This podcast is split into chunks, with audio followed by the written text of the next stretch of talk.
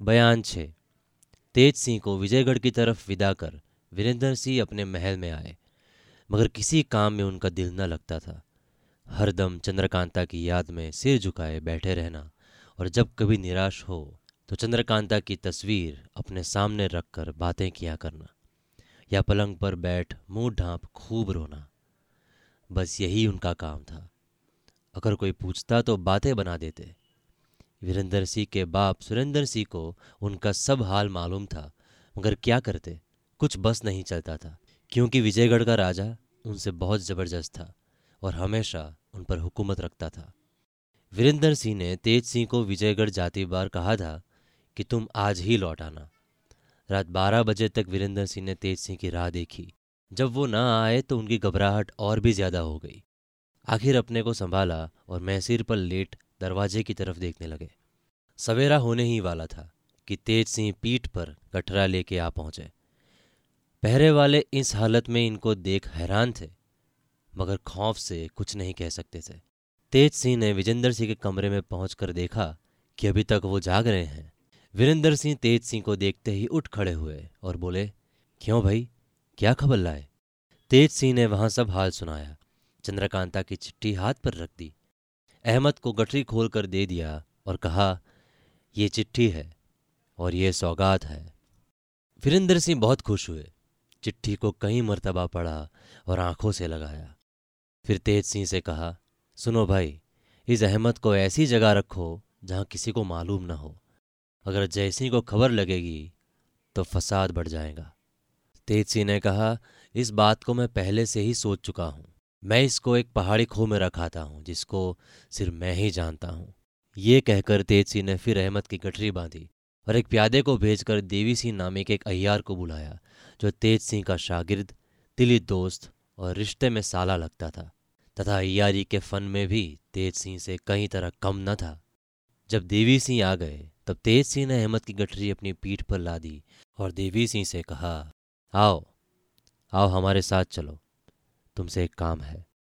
देवी सिंह ने कहा, गुरुजी, ये गठरी मुझे दो, मैं चलूँ। मेरे रहते ये काम आपको अच्छा नहीं लगता। आखिर देवी सिंह ने वो गठरी पीठ पर ला दी और तेज सिंह के पीछे चल पड़े। वो दोनों शहर के बाहर ही जंगल और पहाड़ियों में, पेचीदे रास्तों में जाते जाते दो कोस के करीब पहुंचकर एक अंधेरी खो में घुसे। थोड़ी देर चलने के बाद कुछ रोशनी मिली। वहाँ जाकर तेज सिंह ठहर गए और देवी सिंह से बोला गठरी खोल दो। देवी सिंह ने गठरी खोल कर कहा, गुरुजी, ये तो अजीब जगह है। अगर कोई आए भी तो यहाँ से जाना मुश्किल हो जाएगा। तेजसी ने कहा, सुनो देवी सिंह इस जगह को मेरे सिवाय कोई नहीं जानता। तुमको अपना दिली दोस्त समझ कर ले आया हूँ। तुम्हें अभी बहुत कुछ काम करना होगा। देवी सिंह ने जवाब दिया, मैं आपका ताबेदार हूँ। तुम गुरु हो, क्योंकि यारी तुम्ही ने मुझको सिखाई है। अगर मेरी जान की ज़रूरत पड़े तो मैं देने को तैयार हूँ। तेज सिंह बोले, सुनो, और जो बात मैं तुमसे कहता हूँ, उसका अच्छी तरह ख्याल रखो। ये सामने जो पत्थर का दरवाज़ा देखते हो, इसको खोलना सिवाय मेरे कोई भी नहीं जानता। या फिर मेरे उस्ताद जिन्होंने मुझको यारी सिखाई, वो जानते हैं। वो तो अब नहीं रहे, मर गए। इस समय सिवाय मेरे कोई नहीं जानता, और मैं तुमको इसका खोलना बतलाए देता हूँ। जिस जिस को मैं पकड़ कर लाया करूँगा, इसी जगह लाकर कैद किया करूँगा, और कोई छुड़ा के भी ना ले जा सके। इसके अंदर कैद करने से कैदियों के हाथ पैर बांधने की ज़रूरत नहीं रहती। सिर्फ़ हिफाजत के लिए एक खुला सी बेड़ी उनके पैरों में बाँध देनी पड़ेगी, जिससे ये धीरे धीरे चल फिर सके। कैदियों के खाने पीने की भी फ़िक्र तुमको नहीं करनी पड़ेगी, क्योंकि इसके अंदर एक छोटी सी कुदरती नहर है, जिसमें बराबर पानी रहता है। यहाँ मेवों में दरख्त भी बहुत है। इस अय्यार को इसी में कैद करते हैं। बाद इसके महाराज से ये बहाना करके कि आजकल मैं बीमार रहता हूँ। अगर एक महीने की छुट्टी मिले तो आबो हवा बदल आऊँ। महीने भर की छुट्टी ले लो। मैं कोशिश करके तुम्हें छुट्टी दिला दूँगा। तब तुम वेश बदलकर विजयगढ़ आओ और बराबर वहीं रहकर इधर उधर की खबर लिया करो। जो कुछ हाल हो मुझको कहा करो। और जब मौका देखो तो बदमाशों को गिरफ़्तार करके इसी जगह उनको कैद भी कर दिया करो। और भी बहुत सी बातें देवसी को समझाने के बाद तेज सिंह दरवाज़ा खोलने चले। दरवाजे के ऊपर शेर का बड़ा सा चेहरा बना हुआ था, जिसके मुँह में हाथ बखूबी जा सकता था। तेज सिंह ने देव सिंह से कहा, इस चेहरे के मुँह में हाथ डालकर इसकी ज़ुबान बाहर खींचो। देवी सिंह ने वैसा ही किया और हाथ भर के करीब ज़ुबान खींच ली। उसके खींचते ही एक आवाज़ हुई और दरवाज़ा खुल गया। अहमद की गठरी लिए हुए दोनों अंदर गए।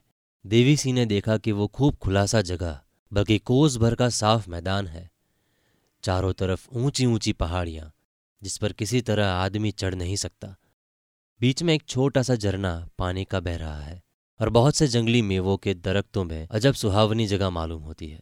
चारों तरफ़ पहाड़ियाँ, नीचे से ऊपर तरफ़ छोटे छोटे करजनी, घूमचे, बैर, मकोइये, चिरौजी वगैरह के घने दरख्तों और लताओं से भरी हुई है। बड़े बड़े पत्थर के ढोंके मस्त हाथी की तरह दिखाई दे रहे हैं। ऊपर से पानी गिर रहा है, जिसकी आवाज़ बहुत भली मालूम होती है। हवा चलने से पेड़ों की सरसराहट और पानी की आवाज़ तथा बीच में मोरों का शोर और भी दिल को खींच लेता है। नीचे जो चश्मा पानी का पश्चिम से पूरब की तरफ़ घूमता हुआ बह रहा है, उसके दोनों तरफ़ जामुन के पेड़ लगे हुए हैं और पके जामुन उस चश्मे के पानी में गिर रहे हैं। पानी भी चश्मे का इतना साफ़ है कि ज़मीन दिखाई देती है। कहीं हाथ भर, कहीं कमर बराबर, कहीं उससे भी ज़्यादा होगा। पहाड़ों में कुदरती खो बने हैं, जिसके देखने से मालूम होता है कि मानो ईश्वर ने यहाँ खैलानियों के रहने के लिए कोठरियाँ बना दी है। चारों तरफ़ की पहाड़ियाँ, ढलवा और बनिस्बत नीचे के ऊपर से ज़्यादा खुलासा थी और उन पर बादलों के टुकड़े छोटे छोटे शामियानों का मज़ा दे रहे थे। ये जगह ऐसी सुहावनी थी कि वर्षों रहने पर भी किसी की तबीयत ना घबराए, बल्कि खुशी मालूम हो। सुबह हो गई, सूरज निकल आया। तेज सिंह ने अहमद की गठरी खोली। उसका अयारी का बटुआ और खंजर जो कमर में बंधा था, ले लिया और एक बेड़ी उसके पैर में डालने के बाद होशियार किया। जब अहमद होश में आया, उसने अपने को इस दिलचस्प मैदान में देखा तो यकीन हो गया कि वो मर गया है और फरिश्ते उसको यहाँ ले आए हैं। लगा कलमा पढ़ने। तेज सिंह को उसके कलमा पढ़ने पर हँसी आई और बोले, मियाँ साहब, आप हमारे कैदी हैं। इधर देखिए अहमद ने तेज सिंह की तरफ़ देखा। पहचानते ही जान सूख गई। समझ गया कि तब न मरे तो अब मरे। बीबी केतकी की सूरत आँखों के सामने गिर गई। खौफ ने उसका गला ऐसा दबाया कि एक हर्फ भी मुँह से ना निकल सका। अहमद को उसी मैदान में चश्मे के किनारे छोड़ दोनों अय्यार बाहर निकल आए। तेज सिंह ने देवी सिंह से कहा, इस शेर की ज़ुबान जो तुमने बाहर खींच ली है, उसी के मुँह में डाल दो। देवी सिंह ने वैसा ही किया। ज़ुबान उसके मुँह में डालते ही ज़ोर से दरवाज़ा बंद हो गया और दोनों आदमी उसी पेचीदी राह से घर की तरफ़ रवाना हुए। पहल भर दिन चढ़ा होगा जब ये दोनों लौटकर वीरेंद्र सिंह के पास पहुँचे।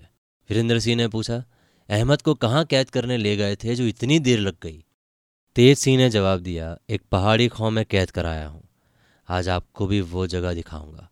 पर मेरी राय है कि देवी सिंह थोड़े दिन वेश बदल कर विजयगढ़ में रहे। ऐसा करने से मुझको बड़ी मदद मिलेगी। इसके बाद वो सब बातें वीरेंद्र सिंह को कह सुनाई, जो खौ में देवी सिंह को समझाई थी। और जो कुछ राय ठहरी थी, वो भी कहा, जिसे वीरेंद्र सिंह ने बहुत पसंद किया। स्नान, पूजा और मामूली कामों से फुर्सत पा दोनों आदमी देवी सिंह को साथ लिए राज दरबार में गए। देवी सिंह ने छुट्टी के लिए अर्ज़ किया। राजा देवी सिंह को बहुत चाहते थे। छुट्टी देना मंजूर न था। कहने लगे, हम तुम्हारी दवा यहाँ ही कराएँगे।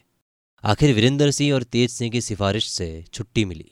दरबार दरखास्त होने पर वीरेंद्र सिंह राजा के साथ महल में चले गए और तेज सिंह अपने पिता जीत सिंह के साथ घर गए। देवी सिंह को भी साथ लाए। और सफ़र की तैयारी कर उसी समय उसको रवाना कर दिया। जाती दफ़ा उन्होंने और भी बातें समझाई थी। दूसरे दिन तेज सिंह अपने साथ वीरेंद्र सिंह को उस घाटी में ले गए जहाँ अहमद को कैद किया था। कुमार उस जगह को देखकर बहुत ही खुश हुए और बोले, भाई, इस जगह को देखकर तो मेरे दिल में बहुत सी बातें पैदा होती हैं। तेज सिंह ने कहा, पहले पहल इस जगह को देखकर मैं तो आपसे भी ज़्यादा हैरान हुआ था, मगर गुरुजी ने बहुत कुछ हाल वहाँ का समझाकर मेरी दिल जमाई कर दी थी। जो मैं किसी दूसरे दिन आपको कहूँगा। वीरेंद्र सिंह इस बात को सुनकर और भी हैरान हुए और इस घाटी की कैफियत जानने के लिए जिद करने लगे।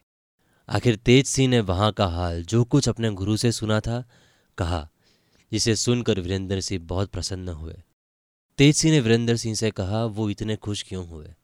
और ये घाटी कैसी थी? ये सब हाल किसी दूसरे मौके पर बयान किया जाएगा। वो दोनों वहाँ से रवाना होकर अपने महल गए। कुमार ने कहा भाई, अब तो मेरा हौसला बहुत बढ़ गया है। जी में आता है कि जयसिंह से लड़ जाऊँ। तेज सिंह ने कहा, आपका हौसला ठीक है, मगर जल्दी करने से चंद्रकांता की जान का खौफ है। आप इतना घबराते क्यों हो? देखिए तो क्या होता है। कल मैं फिर जाऊँगा और मालूम करूँगा कि अहमद के पकड़े जाने से दुश्मनों की क्या कैफियत हुई। वीरेंद्र सिंह ने कहा, नहीं, इस बार मैं ज़रूर चलूँगा। इस तरह एकदम डरपोक होकर बैठे रहना मर्दों का काम नहीं। तेज सिंह ने कहा अच्छा आप भी चलिए, हर्ज क्या है? मगर एक काम होना ज़रूरी है, वो ये है कि महाराज से पाँच चार रोज के लिए शिकार की छुट्टी लीजिए और अपनी सरहद पर डेरा डाल दीजिए। वहाँ से कुल ढाई सौ कोस चंद्रकांता का महल रह जाएगा, तब हर तरह का सुविधा होगा। इस बात को वीरेंद्र सिंह ने भी पसंद किया और आखिर यही राय पक्की ठहरी। कुछ दिन बाद वीरेंद्र सिंह ने अपने पिता सुरेंद्र सिंह से शिकार के लिए आठ दिन की छुट्टी ले ली और थोड़े से अपने दिली आदमियों को, जो खास उन्हीं के खिदमती थे और उनको जान से ज़्यादा चाहते थे, साथ ले रवाना हुए। थोड़ा सा दिन बाकी था तब नौगढ़ और विजयगढ़ के सिवाने पर इन लोगों का डेरा पड़ गया। रात भर वहाँ मुकाम रहा और ये राय ठहरी कि पहले तेज सिंह विजयगढ़ जाकर हाल चाल ले आए।